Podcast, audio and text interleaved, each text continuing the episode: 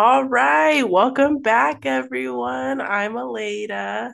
And I'm Miranda. And we're back. Oh, together we make up the side kicks, kicks, kicks, kicks, kicks. Yes, yes, yes. I am just so excited. I know we've been on like sabbatical, uh, partly due to illness, partly due to technical technological failures of things. Sometimes things what, just what, break. What's the what's the quote of like you're supposed to?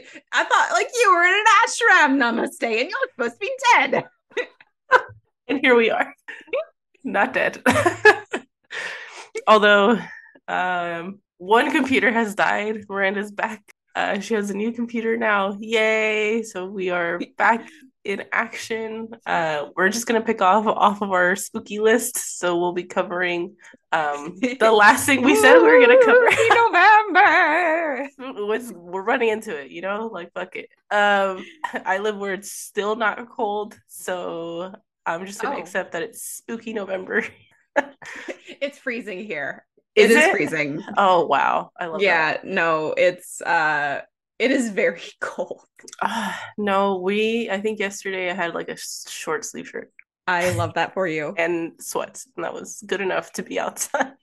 Nighttime is cold, but daytime, I think we're in like the sixties. jelly. Uh, so jelly. I'm jelly of your weather.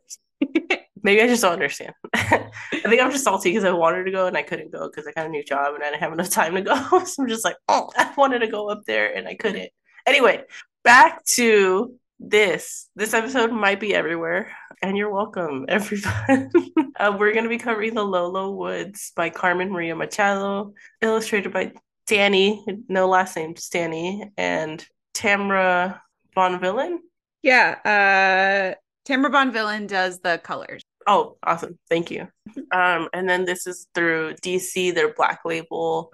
Uh, Joe Hill presents Hill House Comics. So extra spookies, spookies. Yeah. So uh, Steve Wands does the letters. Uh, the editor was Amedeo uh, and Mark Doyle. Um, and this was published by DC through their black label, um, through like their black label, which is uh, sort of their division for their more mature content. This was specifically uh, Joe Hill's Hill House Comics imprint. So um, Joe Hill in 2019 was asked to create like an imprint for DC that would specifically focus on horror comics, and he was basically put in charge of that pro of that project of like finding writers and artists and cultivating like these horror stories to go with that imprint in addition to writing his own because joe hill of course is a, a, horror writer in his own right. Um, he's also written locke and key i believe oh okay cool i have not read it but i've seen the trailer on netflix i read the i read the first one it's very violent oh is it are those novels or are they uh graphic, graphic novels. novels. Oh, sweet. Okay, I probably what we should probably yeah. cover it. uh, con- conceptually, um, Locke and Key is about a magical house that has a bunch of keys, and if you turn the keys, like magical things happen. So there's like one that's the like it's like the gender swap key. And so if you uh, like turn the key and you go through the door, like you'll switch genders. Ooh, sounds fun. You yeah. said it was violent though. it is very violent. The family moves to the house um because uh they get attacked by um, their father's like two of their father's students in high school and um, their father is murdered and their mother is assaulted oh so like it is very violent it's very graphic it's not bad it is actually very good it's just it is violent and graphic it's coming at you all at once. That's fair. Yeah. Um Speaking of violent and graphic, I, we will be talking about themes of sexual assault. Um, so if that is not something that you can listen to. This is like your warning. Just shut off the episode mm-hmm. and come back next week. Show notes always say what we're reading the next time. So you know, don't don't put yourself through uncomfortable. Uh, yeah, for a podcast, yeah, no. don't do that. Don't. It's not. It's, it's not worth it. It's not worth it. No, but we will be talking about that. Is like heavily implied in the writing. Um, uh, yeah, very yes. heavily, heavily, like definitely happened. Uh, so. Yeah, cut it off now, y'all. I'm telling you now. But yes, continue, Miranda. Sorry, I wanted to. oh to no say you're good you're good the trigger warning's good or content warning is Mhm. good um so uh two year uh 2019 joe hill was cr- asked to create like the hill house comics like imprint and basically cultivate a horror line um dc i would say around that time period was you know they're constantly trying to revitalize themselves constantly trying to get like new audiences um Yes. and so part of that was they put a lot of stock into their black label. Mm. Um, the black label is for more mature audiences. It has stories that are a little, some of them are a little bit sexy. Most of them are just incredibly violent. yes. incredibly violent. mature always seems to be violent. Like it's Yeah. hardly ever is like we wrote smut and we just wanted to publish that. It's all it's it's Right. like oh there's a sex scene, but there's a lot of violence. we just wanted an excuse to say fuck. exactly. Yeah, we just want to cuss, and we can only do it if we have like a specific label for it. yeah no it's it's it's violent lots of violence Yeah. um, and so dc it for this project for like the hill house comics um they reach out to carmen maria machado and they basically ask her like hey you ever wanted to write a comic book Yes. and they they invite her to throw them a pitch and so she's like of course i want to write a comic book because everyone wants to write a comic book Yes. And so she goes like digging through her notes and she finds this concept that she was originally going to adapt into like a full novel, but then she just eventually like dropped it. She's kind of had it in a journal somewhere. hmm And it was all based off of a dream that she had. It's it, Oh wow, really? yes. Wow. That's a fucking nightmare. Like, wow. Yeah. So like she in essence her her initial idea included a couple of characters, um, what appears to be a Pinterest board. Everybody talks about the Pinterest board. Everyone involved with this story in my research talks about like Carmen Maria Machado's Pinterest account. I am here for it because uh what Kami Garcia also had like a Pinterest, like a mood board, and like this is what I want it to be like. But I just love like novelists coming into comic worlds and like pictures. This is this is what I want. Like I've never been this collaborative. Like how do we do this? yeah. Yeah. So like she had like a Pinterest board. She had a couple of characters in essence thought up and then sort of like this vague idea. She didn't have the fully fledged plot just yet, but she turned that into like a pitch. DC was like, "Of course we love it. You look like money signs." Yes, that is DC's thing. yeah. Um and so they I don't know how Dani got onto the project. I Uh, just Dani was so I read a I did read a I did do research. I read Ooh, a research. love it. uh it was on CBR, the comic book rant.com. Yes. And they had a, a interview with Dani and Carmen. And after Carmen like like after DC's like, yeah, okay, we love it. Like we want to do it. They um when she was looking for an artist, they just gave her a bunch of artists, like, look at these people's work and like profiles. Um no no portfolios and she saw Dani's and Dani's just looked creepy like she just liked the the style of it and Yes. Dani kind of was like, "Oh yeah," because it's so it was a really cute interview because Carmen Mhm. was like, "I just really liked it. Like I can't pinpoint it. It just looked creepy. Like it's what we needed." And Dani's like, "Oh, it's because I use a lot of ink, so it looks really dark. like I'm I'm I really use that medium a lot." And then Carmen was like, "Oh yeah, that. Thank you. See, she could tell you the like, or they I don't know the pronoun their pronouns, but they can tell you like the technical part of things, and I just like it. So." That's how Dani gets she gets selected by Carmen. I love that. Yeah. I love that. Also, great selection. Mhm. This was so ooky spooky. It was. Never knew what was happening at any given time. No, it is it is like what do you say, it's like a dream. Like she got inspiration from a dream. It felt like a weird fucking like dream Mhm. nightmare situation as you read it. Yeah. So, um, there are elements of the story that were very inspired by realish things, and I would like to talk about them as we encounter them. Okay. So, do you want to get into it? Yes, let's get Oh yeah, it. this is a six issue limited series. Oh and yeah. have you also we gotta do have you read it before? I have not read it before. Have you? No, absolutely not. I didn't even know that Carmen existed, but now I'm like, I want to Oh my more of her gosh. things. Yeah, I love her yeah, so much. Um her her short story like anthology is so scary because it's like uh, her writing style is very much like it's everything is told implied yes, and like you kind of have to read between the lines and then like there's sort of this thread of the fantastical turning into the grotesque. yes. And there is again in that same interview, uh, she talks about like because the the interviewer was like, oh, well, like it's really creepy. Like, how did you achieve it, or like how do you achieve like horror?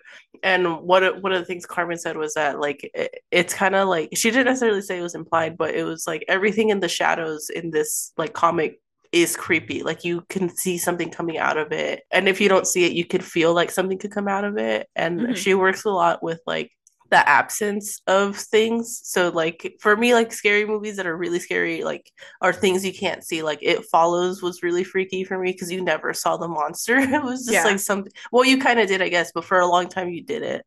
But like the Conjuring movies, except for Annabelle, Annabelle does scare me, but the other ones aren't scary because they look like they show you too much. they show you too much and it's like, okay, this is like a lady in makeup, you know? Oh. And it's kind of like, I I have a theory of horror movies. what? Okay, so my theory of horror movies is that the more constrictive the budget, like the scarier the movie is going to be. I think when horror directors are given too much of a budget, then they like they start getting too big. Yeah. And I think horror movies work really well when it's like this very concise concept. yeah, it's like tight and like you only see what you need to see. Yeah. But yes, but yeah, um, Carmen and like I'm I bring it up because it sounds like her writing style is the same way. Like I'm just not going to tell you everything and your fears are going to color in what's missing and that makes Mhm. it even scarier. Um but yes, Yeah. let's get into it. Yeah, it was a six issue limited series. Uh, Um, it out- started being published in December of 2019. It was concluded in the the spring of 2020.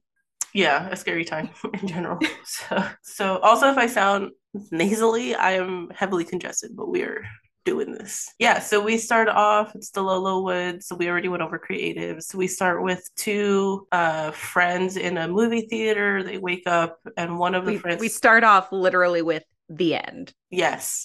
Yes, we do. Thank you. I like skipped over that. Yeah. And we are uh, we meet Elle and um Octavia. Octavia, which like I feel like Octavia Butler, right? Heavily implied. Heavily, yes, girl. Mhm.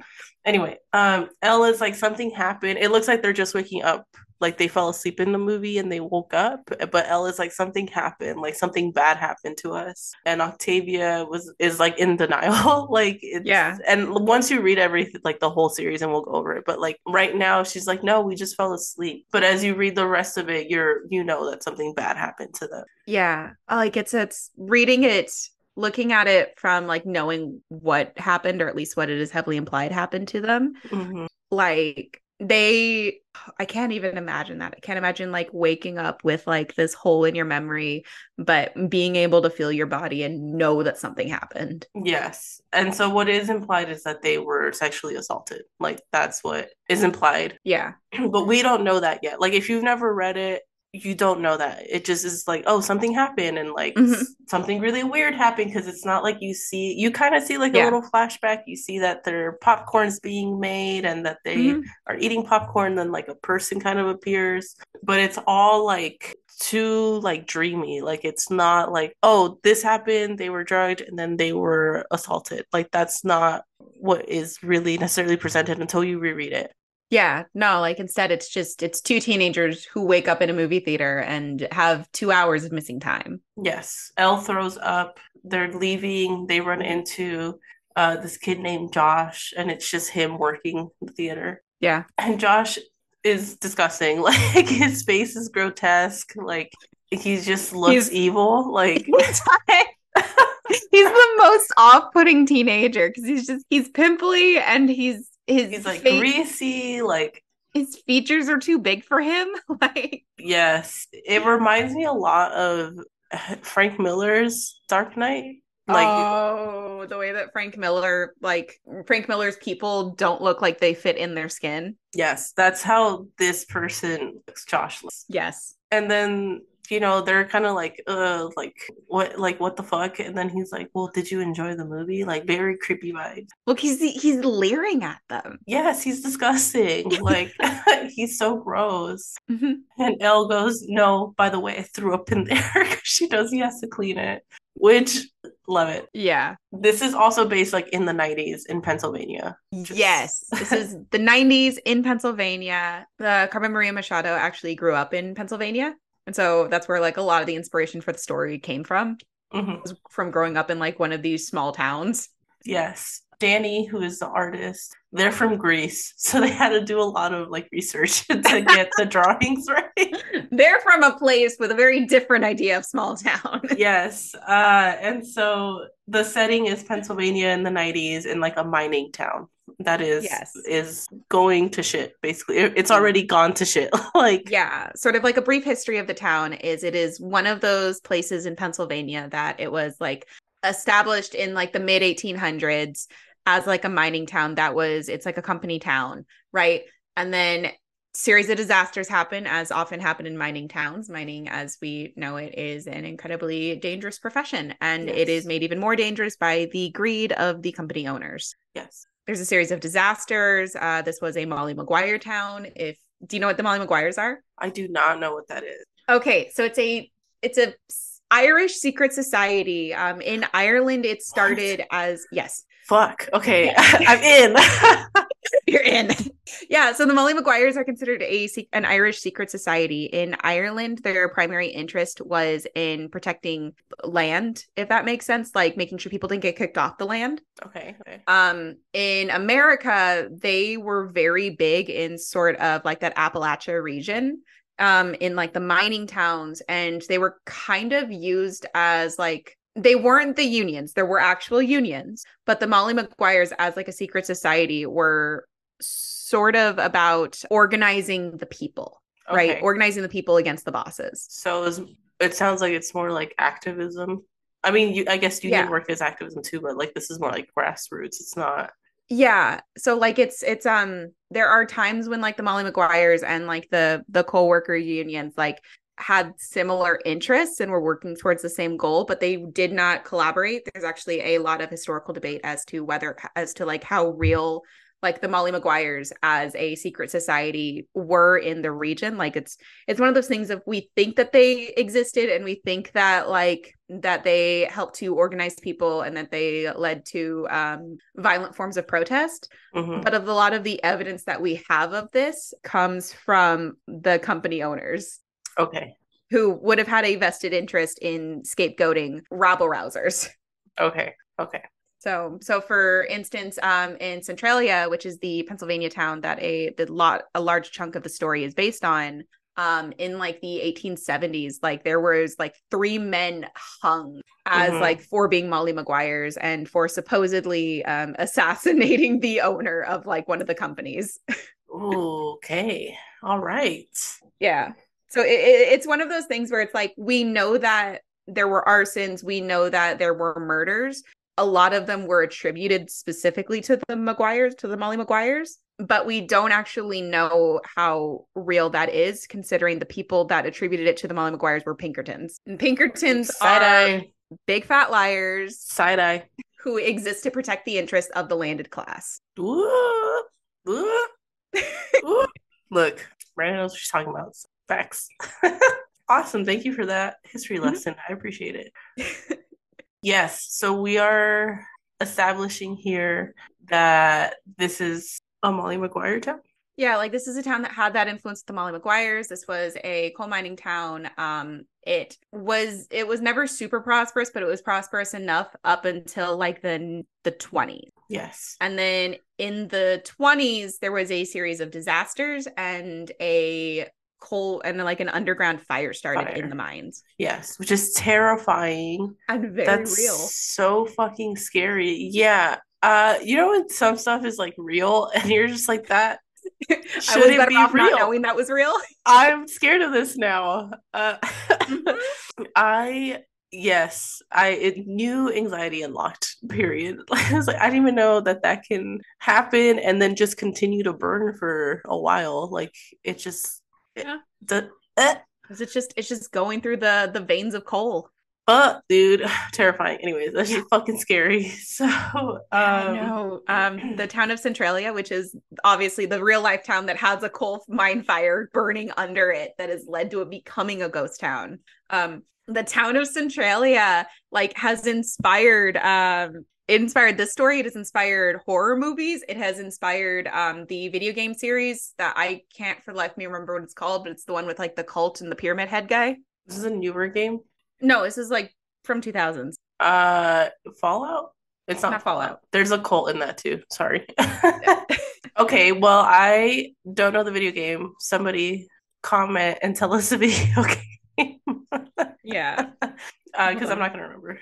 But yes, terrifying, terrifying, terrifying. The fact that this like for real happened. That that for real happened. Um, Yeah. so that has happened in this town as well. Mhm. Um, and the next like couple of panels is kind of establishing the era that they're in. They're biking everywhere. They're not like Ubering. They have like Mhm. a bike with pegs on the back, and they're riding, which was like kind of. I grew up in the '90s, so well, I was a kid in the '90s. I wasn't a teenager, but like we used to do that. I have a scar on my knee because I sat Mhm. in the front and I fucking ate shit in Mexico. uh, so I was like, oh my god, like I know exactly what this feels like. Uh, most people probably do, but yes. So they're kind of establishing like their friendship and just like how creepy this fucking place is because they're they do kind of live like in the woods or they have to cross woods woodsy area. Yeah. Oh, because it's like it's it's a small town in Pencil in rural Pennsylvania.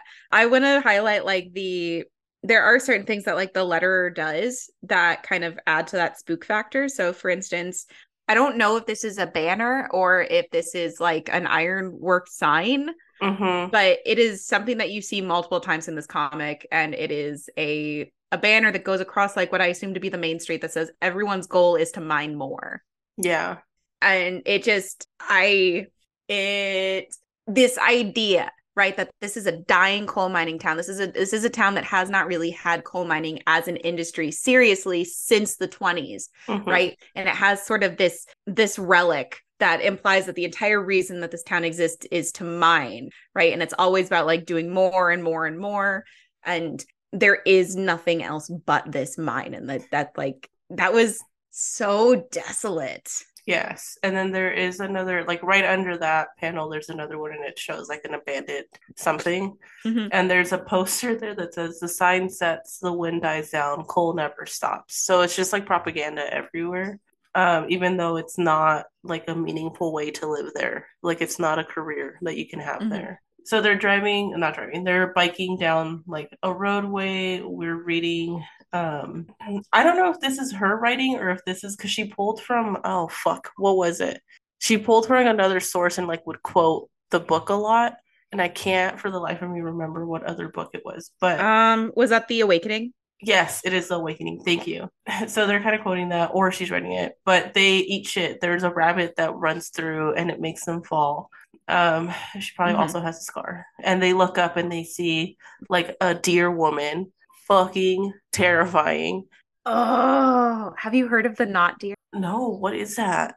Yeah, so the not deer are um they're kind of my favorite cryptid just because like I I you talk about how the horror element that you really enjoy is when you don't see too much of the monster. Yes. Horror element that I enjoy is when things are off. Yes. Like that's what I think makes like a really successful horror is when things are normal but not.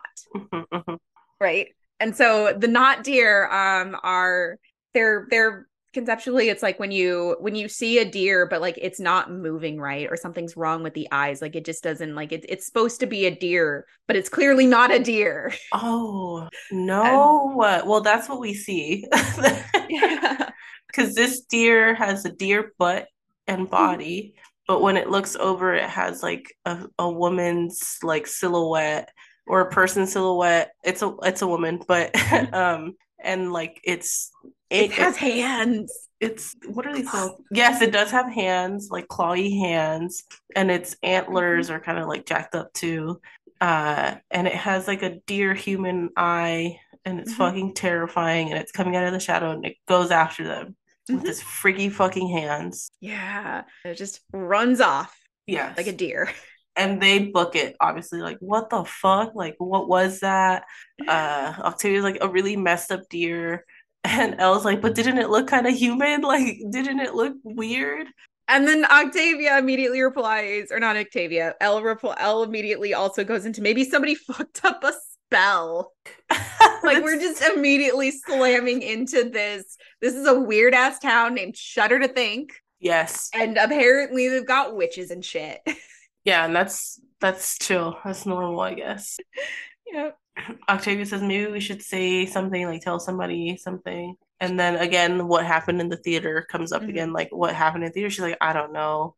And then Elle well, kind of sorry, says, I'm sorry to interrupt so much. No, no, no. I was just reading uh the like, do you think? Like, do you think this is what you know, lets it go. But go ahead, Miranda. What I think is interesting is the reason why they don't tell someone is because they don't want to set off a curfew a lot of the times when violence is enacted against women, it is framed as um, the the sort of reaction to that is generally in some way limits women's freedom right? It says like oh well you shouldn't wear these things or you shouldn't go to this area of town or you shouldn't like go out at night right? Yeah. and so like the reason why they don't tell is that they know immediately they're going to have like this very real consequence put on them. Yes.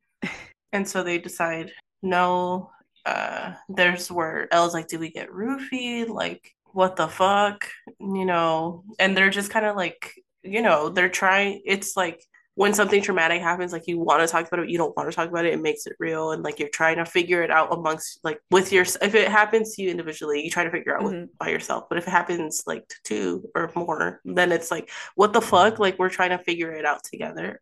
And yeah. that's what we're seeing.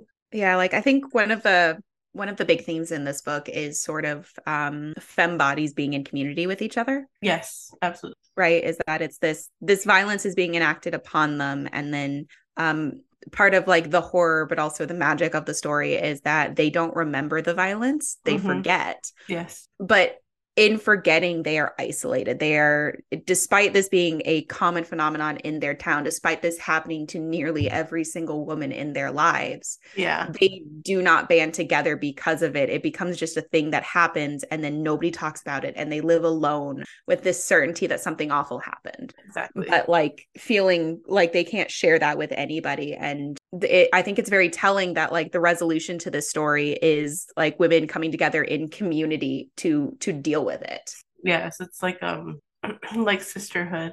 Mm-hmm. And we see like that's kind of like the resolution. So throughout the six issues, like that's where we end up. But right now we are in the like I don't want to talk about it. Like Octavia's already like I don't want to talk about it. Yeah. I was like trying to figure it out, and that's just it's like two sides of the same coin. Like some mm-hmm. people are just not ready to deal with it, and it comes with time. Some people are like very ready to deal with it, like as like as it right after it happened and you know like going through those motions. Neither not one is better than the other. It's just the way trauma happens. Yeah, yeah and i think um machado does like a really good job of showing because we see a lot of different examples of women and girls who deal with trauma in very different ways and i think it's presented without judgment yes it's part. just this is just a reality. Like this is how people can deal with these mm-hmm. Like i think the only real the re- only real judgment that like we get for how a woman deals with trauma is um, when a woman makes the decision of how everyone else should deal with their trauma. Yes. Yeah. We see Octavia go home, doesn't, mm-hmm. you know, she doesn't say anything to the the adult in the house, her mom, I think. Yeah. And then this is where we learn like the history of Shudder Shudder to Think. And it's just it was a coal mining mining town and like it fucked the community up basically. Like to be a miner is to be really destructive to your body and then ultimately to the families and the the harm that that puts on like an entire community mm-hmm. and we learn more about like the the like horrors of like mining and like how Miranda said like the greed of the owners of the companies uh and forcing people to still like fucking go to work and shit. Yeah. Yeah, well, because it's like there's this fire that springs up underground, but people still have to work. Um, the the town is literally becoming unlivable. Like it's it's getting hot. Like the ground is hot. It's it's spoiling food. There are sinkholes. It's like killing it's, the animals. It's it's harming the babies. Like the babies mm-hmm. are dying, at, like stillborns, like all that kind of stuff. Yeah. Um, like it is this truly awful environment to live in, right? And it is man-made. Yes. And literally man-made, we find out later. yes. And um the some people leave, some people don't, some people stay. And they do I like how easy the resolution is like, well, why would you stay? And the answer is like sometimes people just stay. Like they don't they just don't leave. Yeah. Um, and we know, like as adults, it's like, oh, because of resources, because of lack of resources, isolation, like all these things make it really Mhm. difficult to leave emergency areas. Well, yeah, and it's also there's also like the very human factor of um anytime there's a diaspora, you lose your community, Yes. right? And that's part of that is like the resources thing of you maybe you don't have the resources to move, but there's there are always going to be people that even if they can move, even if they have that luxury, like they're so they're tied to the people around them, they're tied to the land. Like it's not they're not willingly going to leave. You're absolutely right. And so l we see l go home. She has a moment with her dad. Um, she, we see that they're she they're good. Like they have families, you know. Um, Yeah. I can I talk about like their sort of environments? yes, go ahead. So like it's one of the things that I think is really interesting is the the implied class difference between the two friends, Yes. right? Because like um we don't get a lot of information on Octavia's family. We know that her she has lived here her family has lived here for 3 generations now. Her like grandfather came in in essence to be a scab, Yes. which isn't great, but Yeah.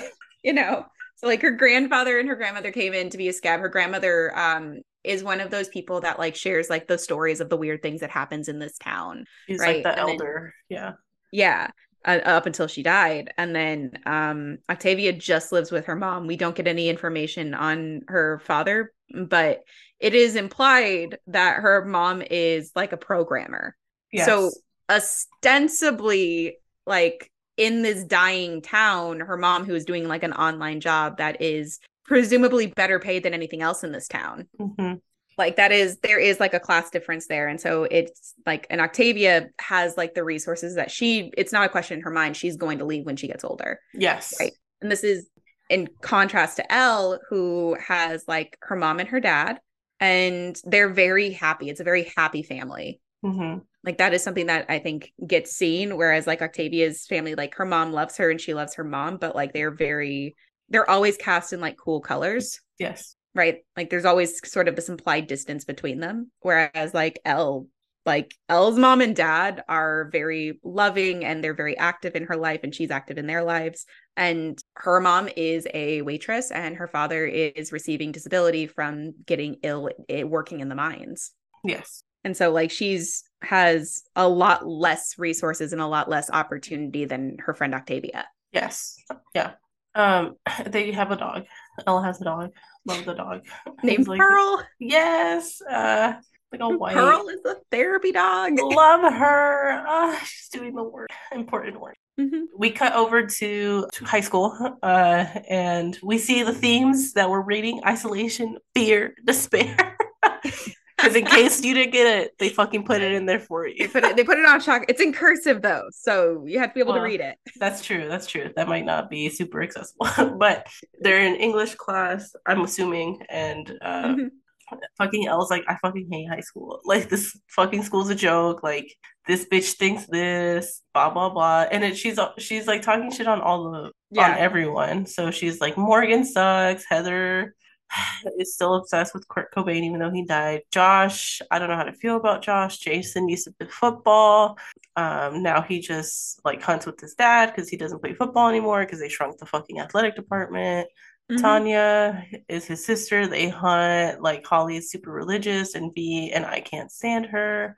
And that Holly comes back, and Jessica. Well, wait, no, Jessica is. I'm sorry, Holly. We don't talk about her again. I don't think. And then Jessica. Well, she's Jessica. But V has the hottie hot hots for Jessica. Yeah. Jessica is the local beauty queen. She is, and you know she's a hottie because she looks like Drew Barrymore with long hair She in does! Scream. She does look like Drew Barrymore. Oh my gosh. This the story is set in the 90s. It's set in like the mid 90s. You can tell because Kurt Cobain died in like 1994. Yes. Uh, she's wearing her outfit is like a black uh 90s like spaghetti dress with a t-shirt under it. White t-shirt and she's got the dark lipstick. Uh queen. It's so 90s. Like, um, oh, it's so 90s. That's all. Like, period. Yeah. like the fashion. It is. It is. I read a review for this that like someone was talking about how like the 90s nostalgia was one of the few elements of the story that didn't hit well. And I respectfully disagree. I respectfully disagree. I because someone was they were like, it's like they're trying to do stranger things. And I was just like, no, that's No. not what they're doing. That's- they are no. telling you exactly when this happens. The 90s were such a weird time. It was a weird, apathetic time where people like where teenagers were growing up hopeless. And this is a story about teenagers that feel hopeless and helpless. yes. It, it fucking And works. we need the fucking fashion to see it, bro. What? They Mhm. can't be dressed like me. right. Um, but yes, so we get like a breakdown. El, fucking Elle is high school, high school kid. Like this bitch sucks. That one, whatever. Like indifferent, but Mhm. did did um. She really likes her English teacher. The English teacher yeah, asks, she has the hots for her English teacher. It's a problem. it is a problem, and they don't act on it, so it's okay. I think it's just like a, Yeah. a crush, and so Also, um, can we talk about how many lesbians there are in this small town? so many. They all the English teacher, we see an English teacher with her partner later. Uh, Elle and Octavia are both lesbians, or it's implied that they're both lesbians. Yes. They could be bi, they could be pan, I don't know. Right. And then, of course, we have Jessica. Yes, she is. Yes, she's also queer. A lot of, a lot of gay characters. I'm here for it. Mhm. And it's not weird. It's not like I'm No. gay, and this story is about me being gay, and nobody know how to act about it. No, these people know that they like who they like, and they act on Mhm. those feelings, and we see some of it, and it's tastefully done, and I respect it. It is. It is done very well. Um, I Um, just I, I just wanted to point out that this is like a small town of like a thousand people. And a sizable percentage of these thousand people are queer. Yes, literally that. But th- again, this we get another illustration that Elle doesn't have the means to go to college to get out of the town. Um, and you know, the teacher can only do as much as the teacher can. Like a teacher can't pay for their students to go to college, so she's just asking her, like, you should still apply, stuff like that. Yeah. Um, and then we see uh, Octavia and Elle. Octavia has a bruise on her arm. She's like, that wasn't there Mhm. before. Like, I don't know where that came from. Um, we see the, the hot posse walk towards them, and the, Jess is in the front. Yeah. And just. Jessica gets described, I think, like in the best way possible. She gets described as like somebody in a fashion magazine that you're always afraid that if you walk too fast, the page will turn. Oh, yes. And I'm just like the the implied fragility of that. yes. Beautiful writing. Mhm. Um, So um we sort of get like a lot of uh like Octavia uh, V and L's like dynamic mhm. in I think like this high school scene, particularly in like the next panel where um L is biking V yeah. because like it's that's part of their dynamic of like they they lean on each other and they support each other and they have since like they were small children Yes. right of like V who does not have a bike right stands on the back of L's and then L's legs get stronger L is flunking a majority of her classes and V tutors her and Yes. like it's they they're very symbiotic and they're kind of in some ways like presented as one organism Yes. Yeah. They are it's sisterhood. Like you you show up in the ways that your your friend or your sister can't, you know? Like I and I say sisterhood, but I mean there is like a romantic element involved in that, but it's more like it's friendship. Like we show up in the ways that our friends can't sometimes and they show up in the ways we can't. And it's like really well done in the first issue and it continues through, but the first issue Mhm. really like establishes that. yeah And there's no question that like Mhm. V will show up for L and L will show up for V, even if there's conflict. Absolutely. Absolutely. And it's I, I think it's like worth notice worth mentioning because like they're sort of the only real like female community that we see. We get Yes. implied moments of female community, but like they're the only ones that we really see. Um, Mhm. Jessica, who presumably has friends, never speaks to her friends. Um, neither of the two main characters' mothers ever talk directly to like another woman. Yeah. Um, the the witch is the witch. Yes. No friends. It's okay. No friends. Understandable as a witch. yes. and so like I think it is um you know, in this town where all of the women are so isolated, like it is these these two people who are like have a sisterhood, who have this friendship, and who are kind of at times implied to like ha- be so close that they are almost one. Mm-hmm. Right? Like um later we learn that like they share pain. Yes. Like they share pain, they they share pleasure Yes. like in a very real way and Yes. so it, it is almost as though they are like one being just with two parts Mm-hmm. Yep. Um, and we see that we end that kind of like establishing, and it's so masterfully done because it's one page. Yes. Like, we're talking about it a lot, but it is a single page.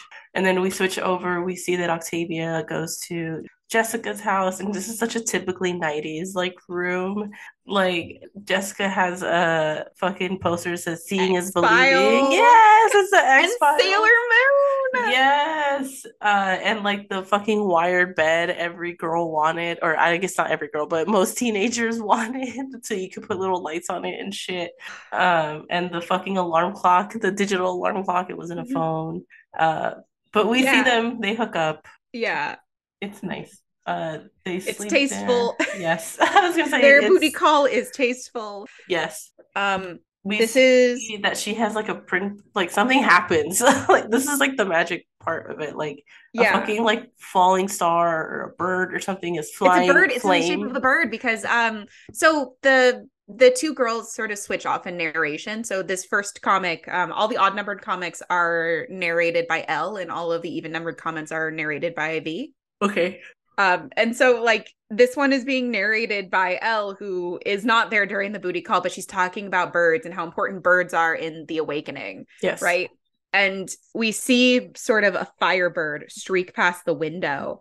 And this wake like wakes V up and she like reaches over to like Jess, her girlfriend, and then she burns herself. Yes. She burns herself because do you want to say it or do you want me to say it? You can say it. She burns herself because Jessica is a sinkhole. Yes. And it's literally like she's she's like uh you know like sleeping in the bed Mm-hmm. in like uh, her underwear and stuff and you see literally a hole in her stomach. Mhm. What the fuck? And it ends. You're like, Yeah. what the fuck? It ends. You get no resolution for it for two two more co- issues. Yes, it's just something that happened. And then we see Sea Dogs, which is the movie that they were watching.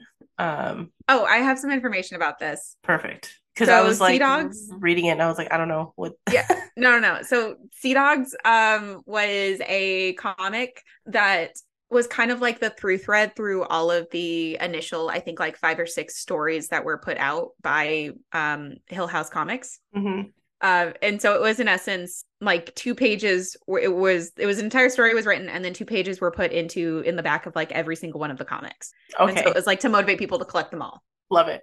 It had nothing to do with the story at all. Okay, okay. The only thing that I was like, I'm reading these because I think it has to do with story because that's the movie that they were watching. It's called Sea Mhm. Dogs. Uh, but I guess it had nothing. Anyway, part two. Thank you for that in that explanation because I was like, I am ready to talk about it because I read it, but I also don't get it. Um, so se- season two, sorry, number two. We go over to it. The shit fucking cover looks crazy. Looks like kind of like Attack on Titan. It's like uh, yeah, the skinless men. I guess. Um, and then the two m- Mhm. characters in the bottom walking through the woods, and it's like on fire. Uh, yeah, we start off. Did anyone give a shit about this girl in the sinkhole? Not yet. We start Nope. off with uh little Elle Mhm. on her bike. She's always been a biking chick, and um, she like blood packs. Like she has like a knife, and she stabs her her like finger, and she draws on the tree, which is creepy. Um, no, she cuts the tree. is that what it is? She cuts the tree and the tree. Oh, I thought she cut herself. Oh, she cuts the tree and she bleeds. Holy shit. I thought she cut her finger and like drew on the tree. No, that is the tree's blood. Whoa. It, it all comes back later. It all comes back later, and it's brilliant. Yes. it is absolutely brilliant. But like, you know, she's just being like this little troublemaker in the woods, and then here's me, who's like doing her homework, collecting leaves. Yes. Nature Scout. It's very cute. And then V gets attacked. Mm-hmm. By a skinless creature. Uh, and Elle shows up. She has this pocket knife that she's scratching into the trees. Mhm. uh, and she stabs the skinless creature, uh, and it, it skitters away, disgusting. And yeah, it uh, falls into a crevasse. uh, and that's just the start of their friendship. um, she asks Octavia she's okay. Um, she's like, I've heard about those things, I've never seen one. Like, are you good? And then she's like, well, I'm happy you had a knife. She's like, yeah, my dad gave it to me. it's a very like little kid, like matter of fact, like, yeah, I just have a pocket knife. Yeah, obs, doesn't everyone? Yeah, like Yeah. And then we sort of we we get like the line that kind of establishes their like who they are and how they deal with like upsetting things like into the future, right? Mhm. Elle says, "Do you think we should tell tell someone about what we saw?" And V responds, "I think we should just never come back." Yes. And so then it cuts back to them current time as teens. And Octavia's like, my hand hurts Mhm. because she was burned. the shit out of it. Yeah. her her girlfriend has like a portal to hell in her belly. Yes. And so she burned her hand and she's bandaged. They're back at the movie theater. Ella's Mhm. there. She's not fucking around. She wants some answers. She fucking is kicking shit down looking for Josh. She finds Josh. And she's like, You need to tell me what the fuck happened. Like, I know something happened. You were fucking here. Like, what the fuck happened? And he's like, you know, gaslighting. Like, I don't know what you're talking about. Like, you're fucking tripping, bro. Like, you watched the movie. Well, Elle is immediately comes in with like, "There, we didn't stay in the theater, and you know it." And he's like, "There's no way you could know that." And then Elle's immediately like, "Oh, oh, so you do know shit?" And he's like, "You were so thirsty in heaven because he's a piece of shit, and he's gonna hold the power he has over them over their heads." Right. And so she's like, what the fuck does that mean? Because obviously, like, Elle's trying to piece, piece things together. And Mhm. he's like, nothing, bro. I have to fucking work. Like, what happened? Because he notices that her hand is bandaged, that Octavia's hand is bandaged. And then it cuts away. And then Elle's like, this motherfucker, like, fuck him. He's a fucking lying piece of shit. Like, what the fuck does he mean? Like, thirsty in heaven? Like, what the fuck does any of that mean? Um, and then they talk about this resort called Heaven on Earth that is, Yeah. like, closed, but it was a big deal. Mhm. We learn about it later. Um, it's sort of this idea that it was like this. For as shitty as their town is, you of course have to have like the haves in order to show how shitty like it is to be the have not. Yeah. Right. And the haves were like the heaven on earth resort, which was just like a, a, a fancy um oh gosh, I don't um is it called Zzyzx? Zzyzx, Nevada? Oh yeah. Yeah, it, that's what in essence what it was. It was just like a, a hot spring with special water that all the rich people would flock to to make them feel better. Right. Mm. And it was one of like the other moneymakers in the town now after like mining was no longer tenable. Uh. And that's actually what draws Elle's father to the town is he goes to work there. And then when it uh when it goes bankrupt and closes, that he then that's when he goes to the mines. yes. Um, they also established like everybody in Shudder to Think has like a really shitty relationship with death. Uh, Mhm.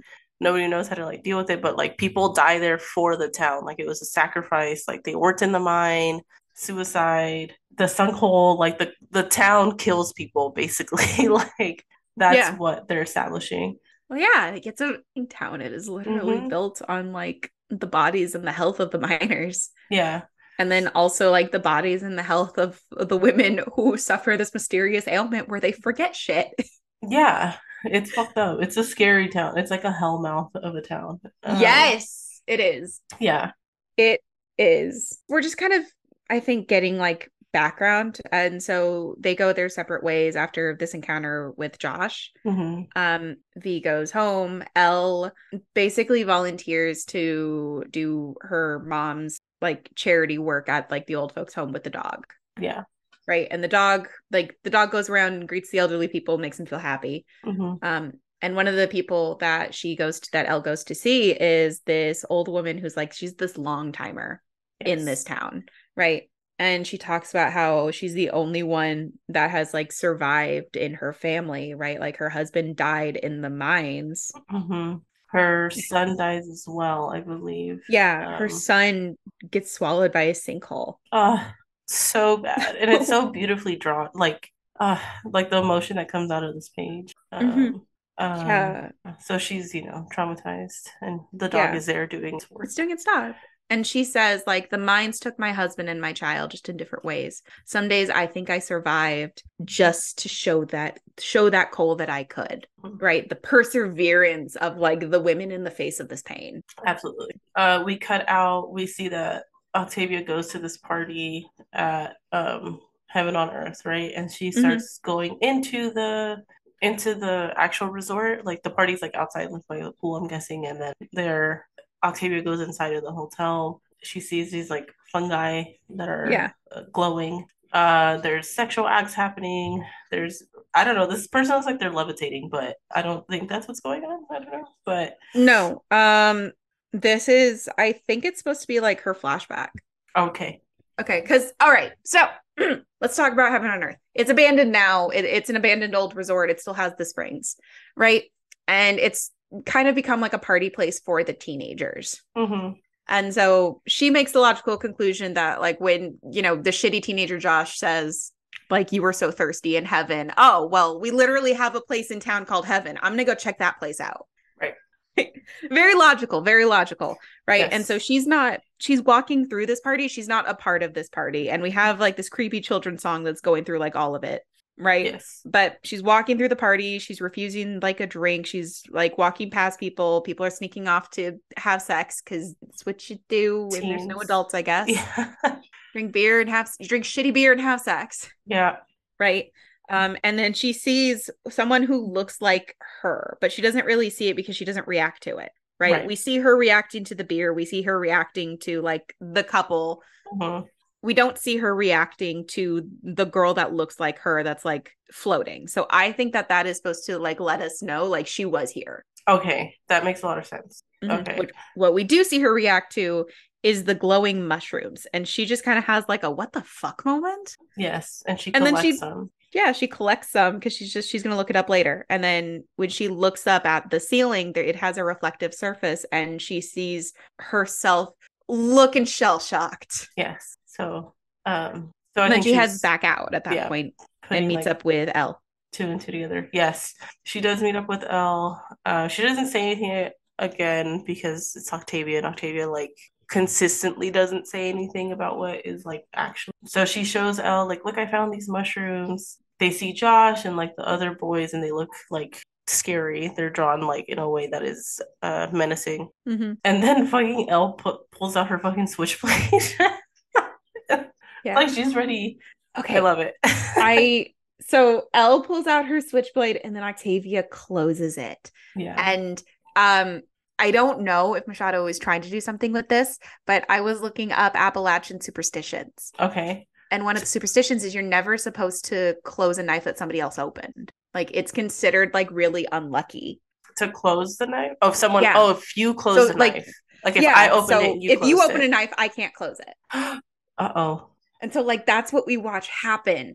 But what I wonder is if it's more like it could be implying like something bad is going to happen because like bad things do happen later, Yeah. right? Or if it is instead um again tying back to how like these two girls are connected and how like they are almost one, Yeah. right? So where like those rules don't apply. Um. So that she does close close it, and then there you have like a like a spat. Um. And it's kind of talking about like leaving the place, and like Octavia's running, and fair. Like she's like, we can fucking leave. Like leave Josh, leave all this shit. Like leave, leave, leave all the trauma behind from this shitty town. And Elle's like, I can't fucking do that. Like college is not gonna fix these problems. You can't pretend like things don't happen. And Octavia's like, nothing fucking happened. Like, Even though we know that. Right. Like there's no way anything like we could know if anything happened. And then Elle says, My underwear was inside out. Yeah. And Yeah. Like something happened to them. that's Right. You know That is um, evidence of assault. Like that is when we were getting the backstory on the town and it was talking about like this mysterious illness that the women suffer um as it was discussing like you know the women just like waking up in parking lots and stuff with no idea what happened like you got a close up of a woman's abdomen like she has her panties on but she has thing right above it yeah. you know and it, it's things that it's like you don't have to directly say what's happening you know what's happening you see it Yeah. Like there's there's very few circumstances that lead to bruising in that part uh, in that part of the body there's very few circumstances that lead to your underwear being turned out. hmm And then we see the there's a page and we see the panel where Elle kind of makes that discovery and it turns really dark because Mhm. it's like confirmation that she knew that something happened to her. And then Octavia calls her a liar and Elle's like, I wouldn't lie about that. Like you can't just leave and forget things happen. You can't forget. You can't forget that. Yeah, you Uh, can't forget that you forgot. Yeah. And then they kind of fight and she's like, Come on, like, do you need a ride? Like, you can be mad at me, but let me like get you home. Mhm. And Octavia's like, No. And she walks away. Yeah. And then we proceed to get like two the two issues while they're fighting. Octavia is just like, man, walking sucks. Yes. Which is so like innocent. So we go back into issue three, and once again, we start. Everyone's goal is to mine more. Uh, and it looks like if you've ever been to Venice, California, the Venice sign, it's what it looks like. Okay, yeah, she's oh walking. yeah. I thought steps. um it reminded me of uh the the um, the Auschwitz sign. That's fair. I don't know if that was supposed to be like the reference, but like that's what it reminded me of. Like in you know, you gain your freedom through work kind of shit. Yeah, that makes that actually makes more sense. I just like visually like uh I've I've seen the Venice sign and it, it Mhm. is set up in a similar way. And I don't really like people I don't know, I don't really see towns with this stuff. Like only like during Christmas time or something where they put like Christmas. But Mhm. yours makes more sense. actually. Like I don't know if that's supposed to be the reference. That's just that's what it reminded me of. Yeah. so she's walking through the town. Again, there's like narration. And so this is is this L then? This is the third one. Yeah. Okay.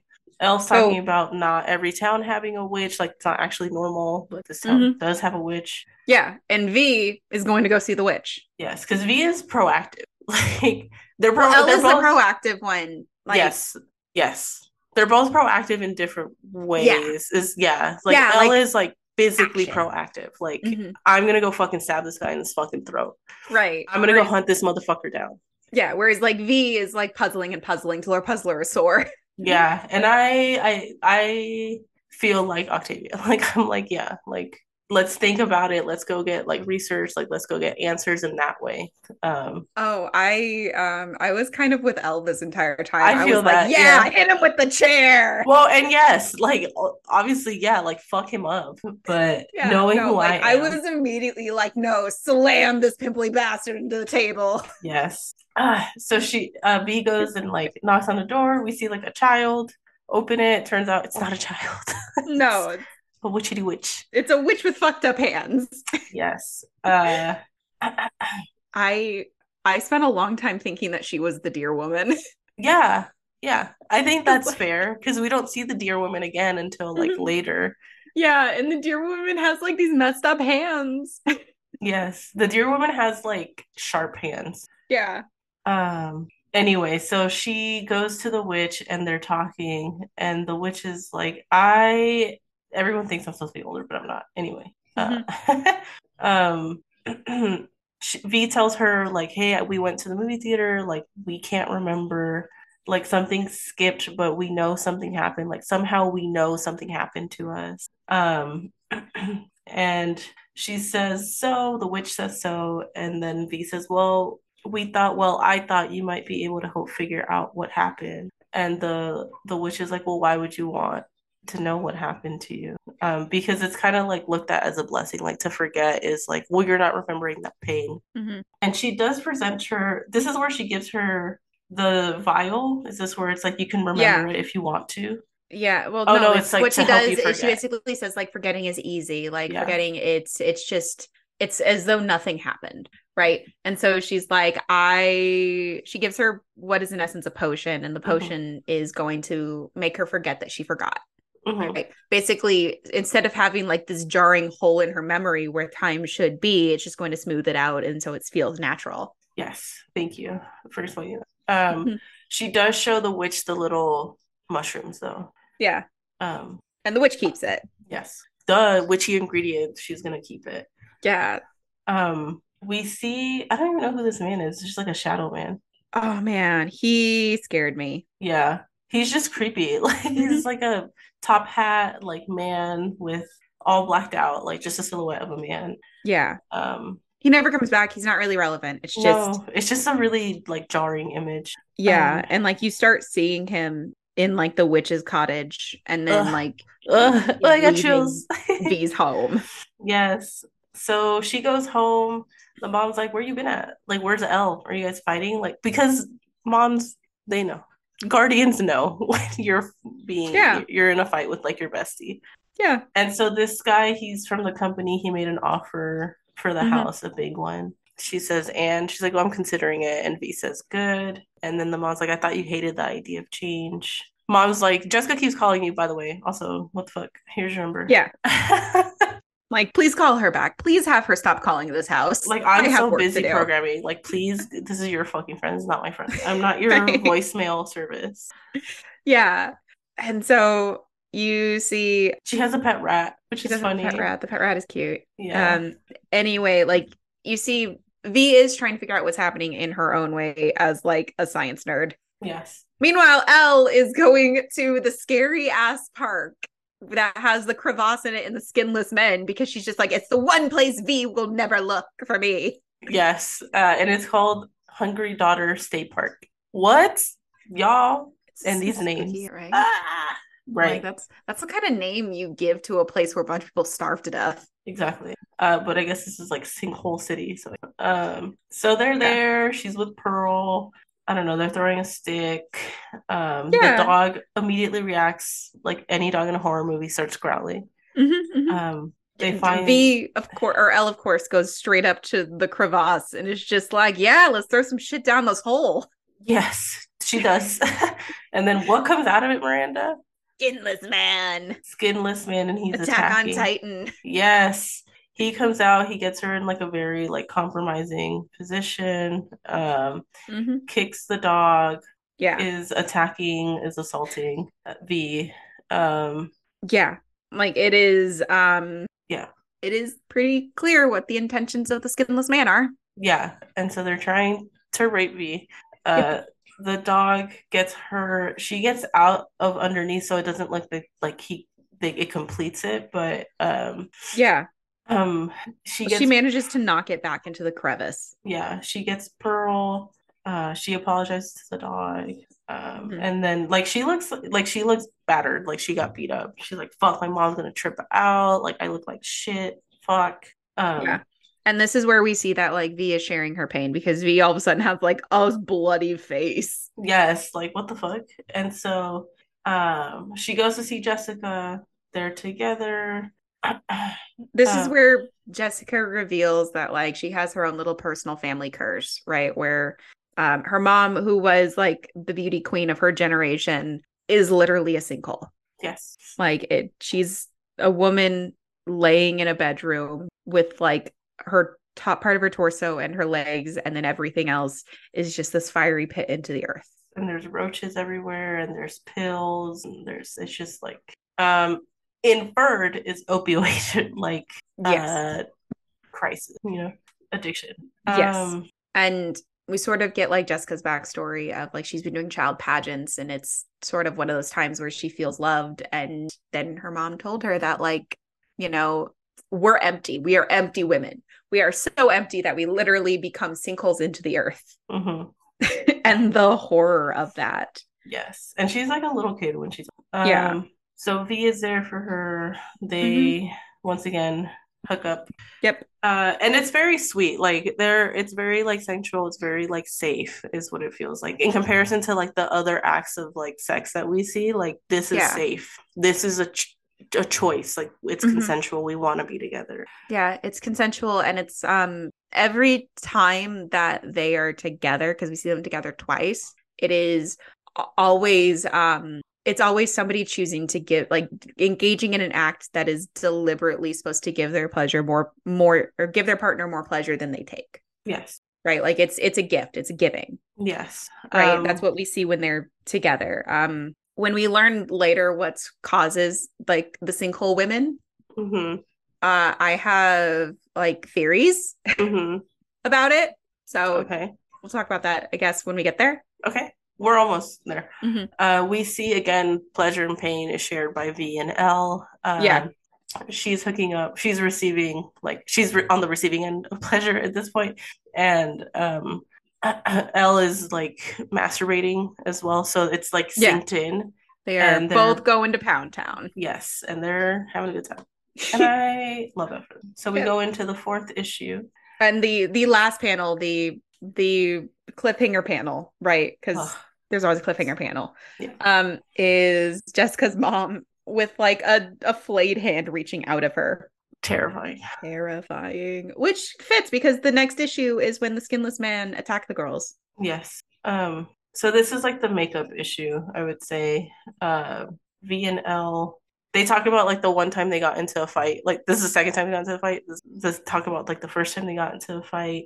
All right. So they talk about like this other time that they got into a fight, right? Because they're both very like they're teenagers, but they're both like very real people in terms of like they have triggers, right? Mhm. V, I think on some level needs to feel like she has control over the situation. That's why she refuses to look at like she refuses to look at the time that she forgot.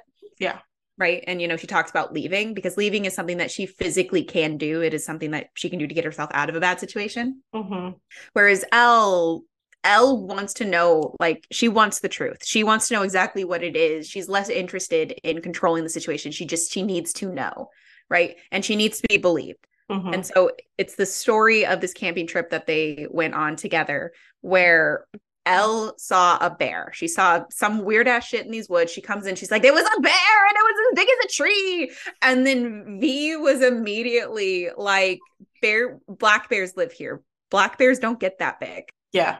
And this led to like this huge rift between them, just like that Mhm. simple act of not believing. Yes. Um, and then they also talk about like the the symbiotic nature of their of their like the physical physicality between them. Like Mhm. uh we Octavia fell one night and like fell and broken glass like slit her shin basically. And that same thing happened to to l And I don't know if we actually see it here, but um the dog gets blamed for it. Oh no, it is right here. Um, so Yeah. they have matching scars, and the dad thought the dog did it because it came out of nowhere for Elle. She didn't get Yeah. into an She just woke up in like a puddle of blood. Yeah. Horrifying. Yes. Um, Mhm. and this is where they she says like we're like sharing a single body. It feels like, and we've never been able to like we're inseparable regardless of fighting or not fighting. Yeah.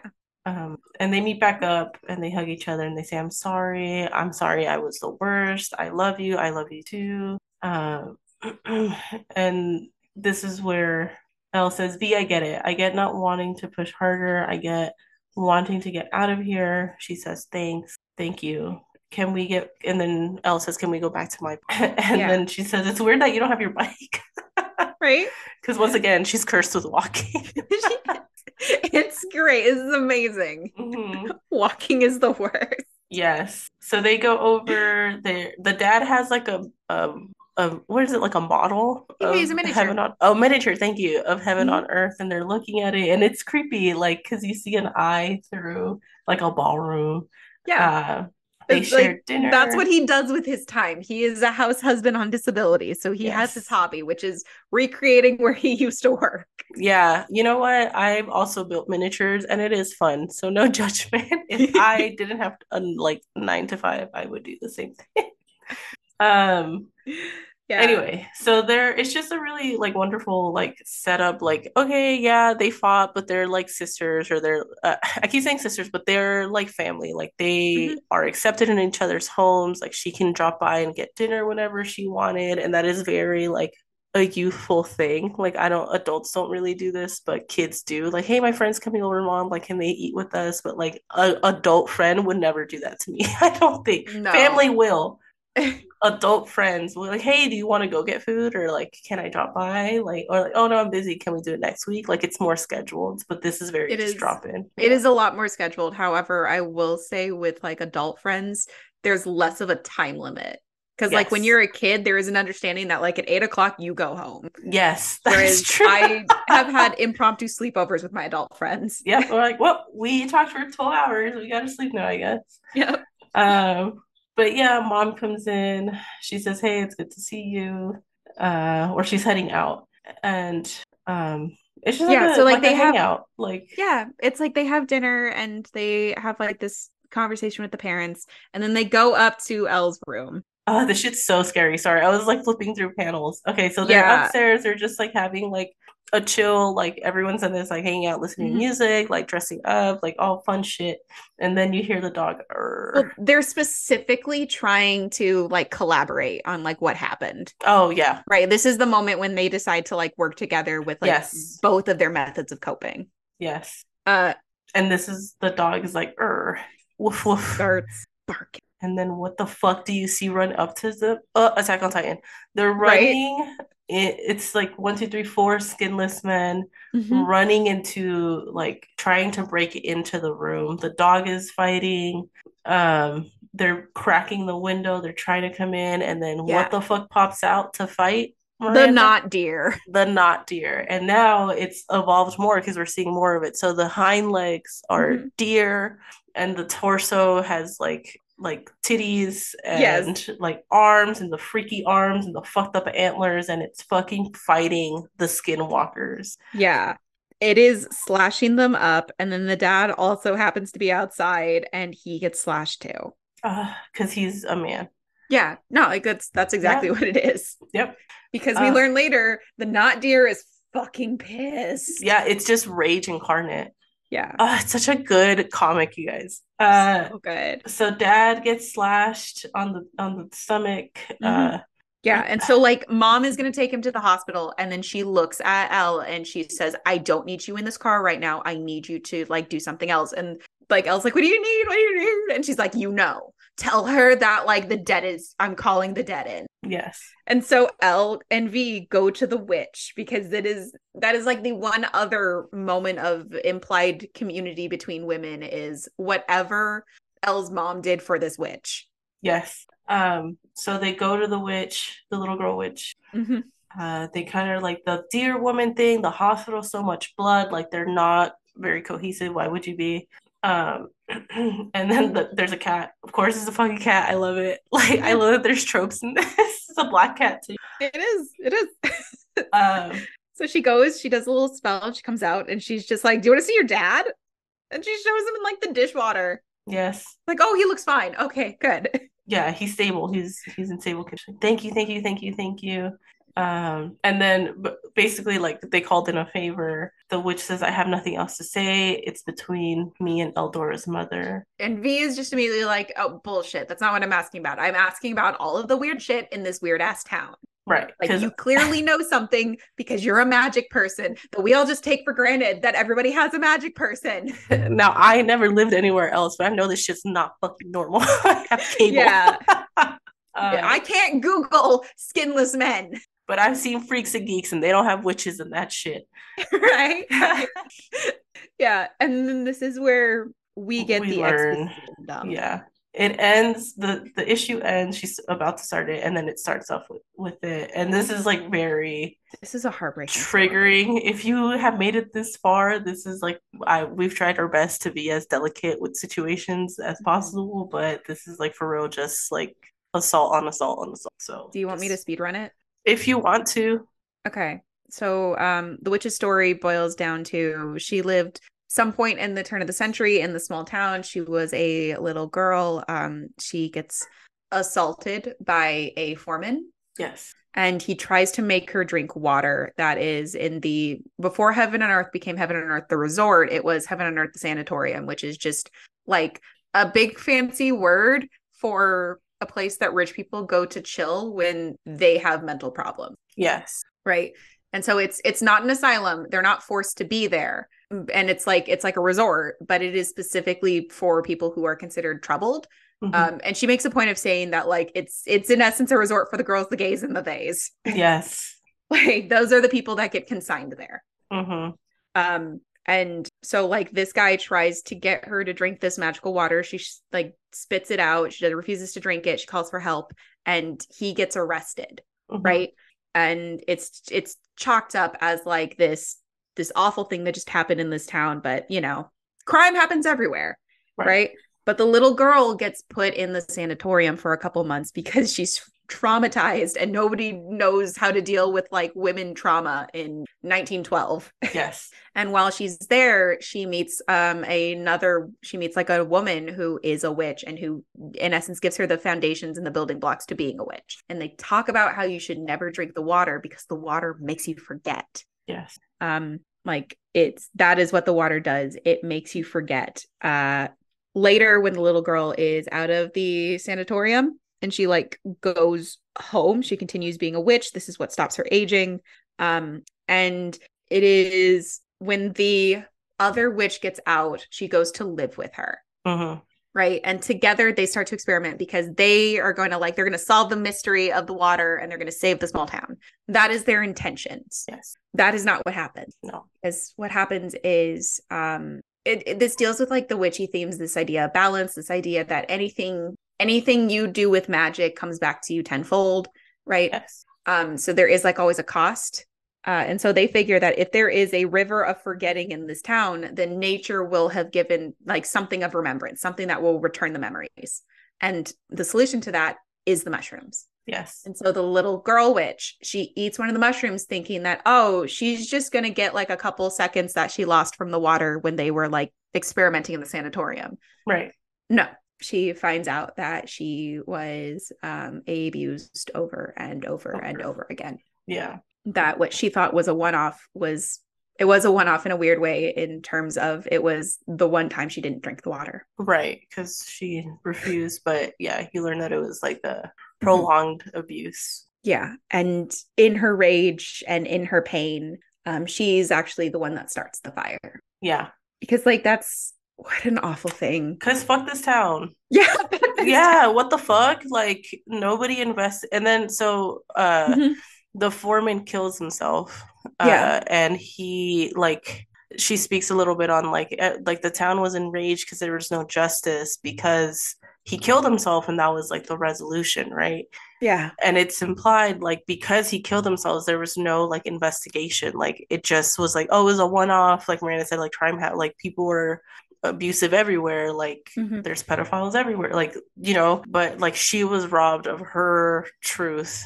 Mm-hmm because it was like something that like oh well it happened and now there's a resolution it, the guy died yeah. and like this little girl is fine now she has a friend in mm-hmm. the sanatorium and she just continued to live her life or whatever but um yeah and like enraged she fucking goes out to destroy this town and like mm-hmm. i get it like yeah i understand the it's the want to hurt them back yeah, because look what she also learns is that it's not just her. No. She's not the only one that has been harmed in this way. It is because this town has access to this forgetful water.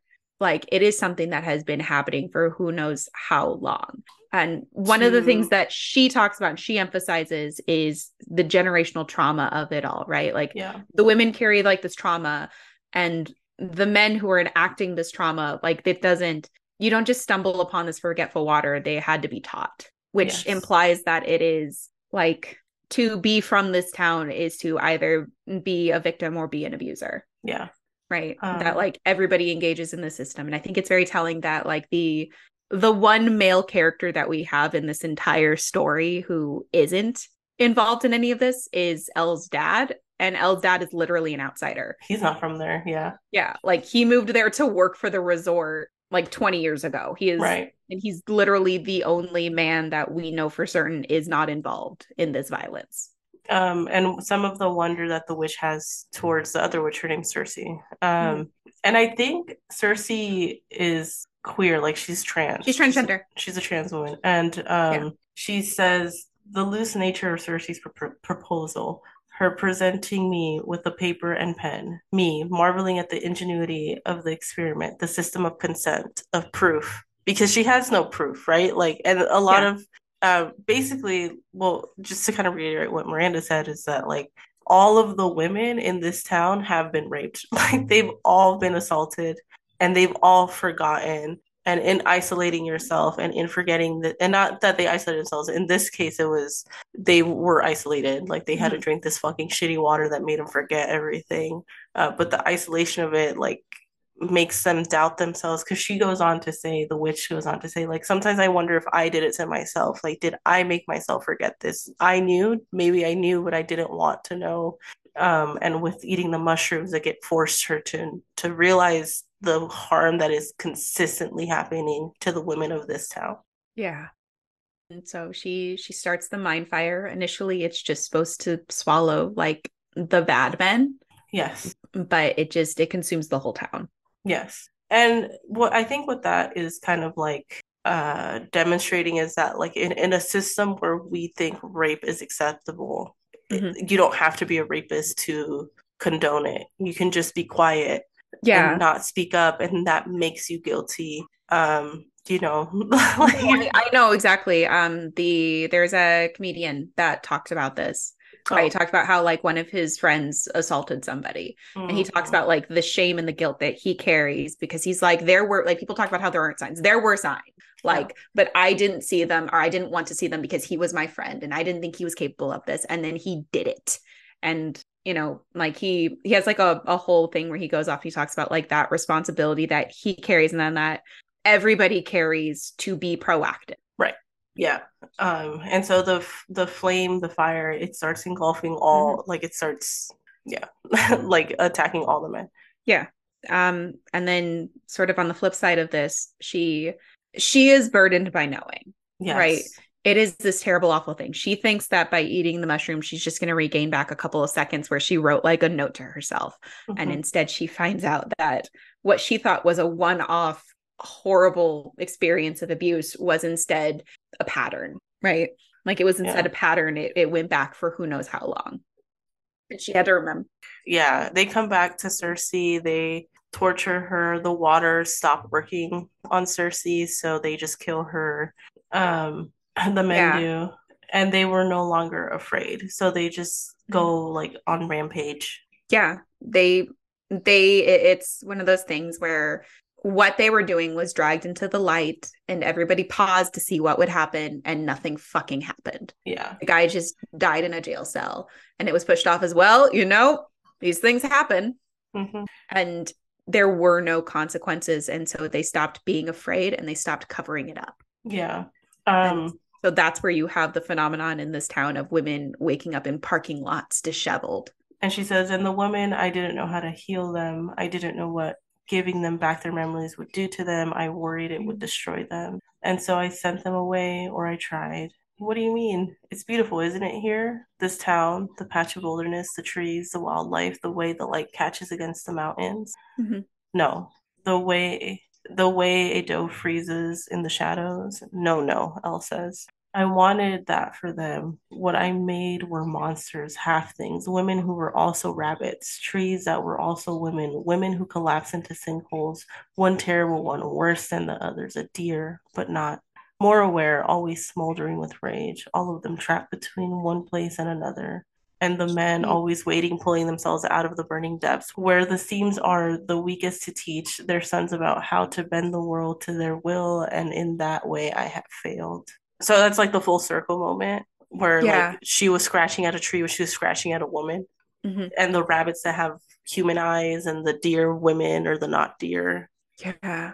And it's that is the one moment of judgment that you get in this entire book for how any of the women react because it is this witch decided for the town how the women should react to that to that trauma and that pain And she like forced them to remember.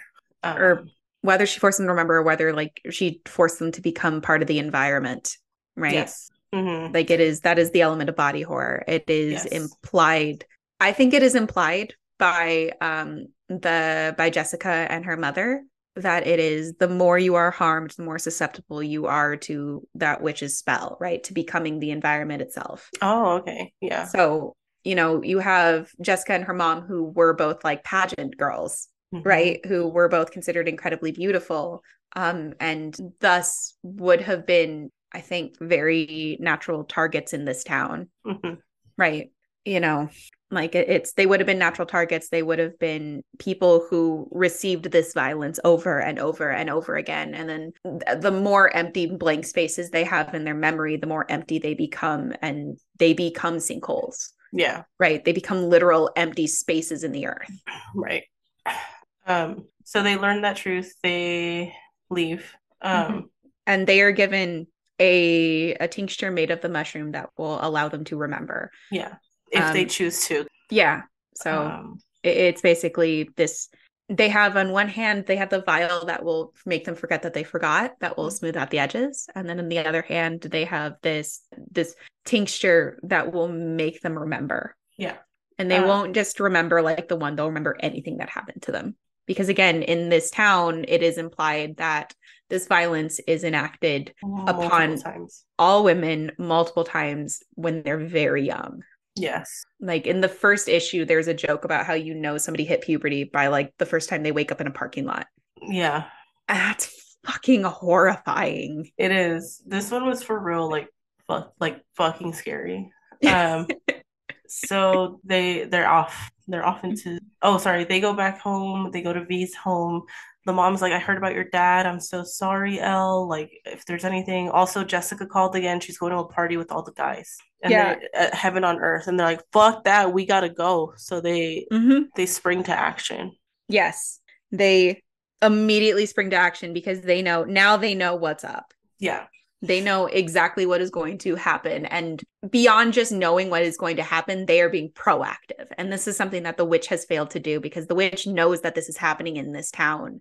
And she started the fire and she started to change women into the landscape, like literally into the landscape. But that's all she did. Yeah. She didn't actually stop the system. Right.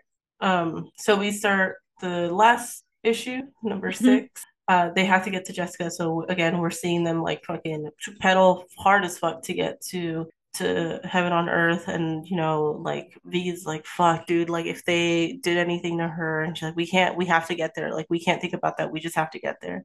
yeah They get there. They see It has Um, already occurred yeah, we see Jessica. She's like ha- has bruising. Her clothes are fucked up. Like the guys Yeah. are all in the back. She's at the pool, which is like the spring of water, so she's Mhm. already drank it, right?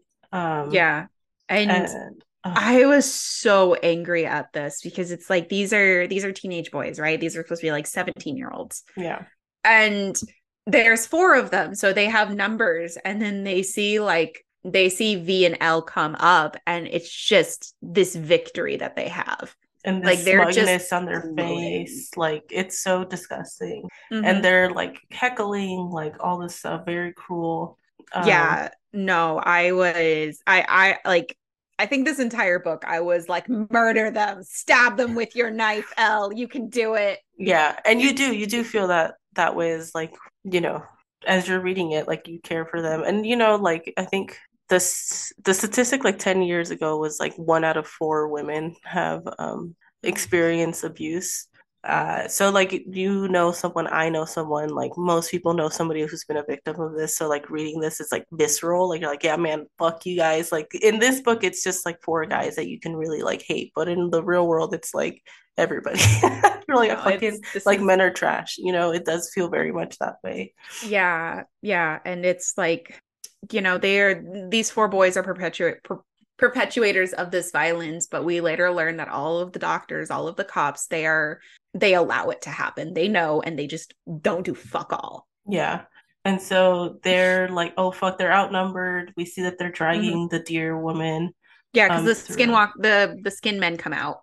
right um and they hit l and there's a fight there's a tussle uh the deer woman is communicating with l through like pointing and they she points to the mushrooms the sun Yeah. caps so v eats one and it's like L eats one. sorry, yes, Elle eats one.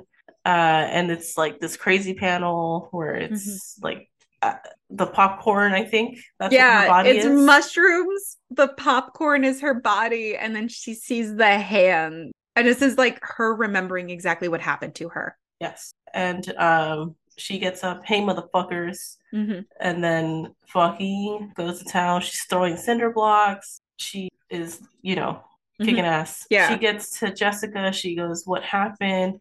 Jessica, do you want to remember what the things you forgot? Do you want to remember? Yes. She feeds her sun cap. She Mhm. turns into what? Miranda. turns into a sinkhole.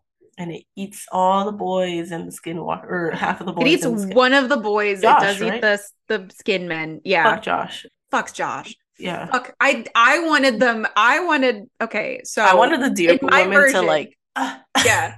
I wanted the deer woman to get up and just nudge all of the other teenagers in there. I love it. I Just- wanted them to like be, you know, I okay. There's a part of me that was just like, fuck it, execute them. Yeah.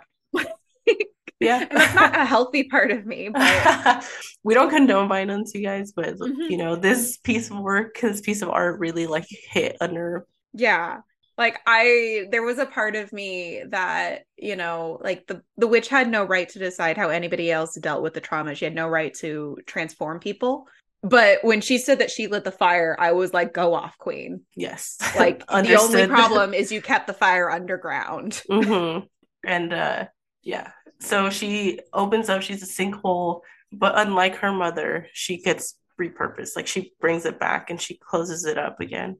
Yeah. Um V runs up, I'm so sorry, I'm so so sorry. Um and then they And then yeah. we get the horror that is um when a problem is systemic and not individuals Yes. because they go to the hospital and they talk to the cops and they realize that they know like it they literally say it isn't that no one believed us it's worse than that they knew there was talk about the missing boys how they'd been careless the lesson was not don't do what they did it was don't get caught Ugh. Mhm. Uh so they the next scene is that they're foraging for the sun caps. Um yeah and they they create potions yeah. There's two potions, right? To remember what you've forgotten, eat me, which is the mushroom, and to forget what you've forgotten, drink me, which is the water. And they just they give it to every single woman in town. Yep. And it's they give them the power to decide for themselves what they want. Yeah. And we You see know. one of the bunnies. Uh, so we see like the panels Mhm. like multiple women like with the vials like making choices and we see a bunny eat a mushroom. Yep. And she turns back to a woman. Some chose to forget. The deer woman I think chose to forget. Um The deer woman doesn't make a choice because I like she sniffs a vial. She sniffs Oh, she both the vials, it. but they're both untouched. oh I see. Yes. It looked like it was eating it. Right.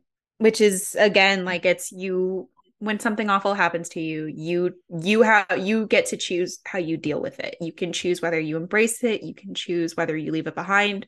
You can choose to not make a choice until later. That is your right. Yeah. Nobody has the right to demand anything from you in terms of how you cope. Yeah. Mhm. Um, and V we see is like the last one. It's up to you, V. You're the only one that can decide. We see her drink a vial. We don't necessarily see which one. Um, Mhm. and we see them kind of like cuddled. And Elle says, "The bells are ringing. I love you. The lambs are bleeding. I love you." That's how it ends. The very last panel is you see the the literal hell under the town. It is a Hieronymus Bosch painting done in um Dani style. Yeah. That's how I would describe it. Yes. Um, and yeah, that's the Low Low Wood. Um, Mhm. so Miranda, would you recommend this? Yes. Yes, I would. Would you recommend this?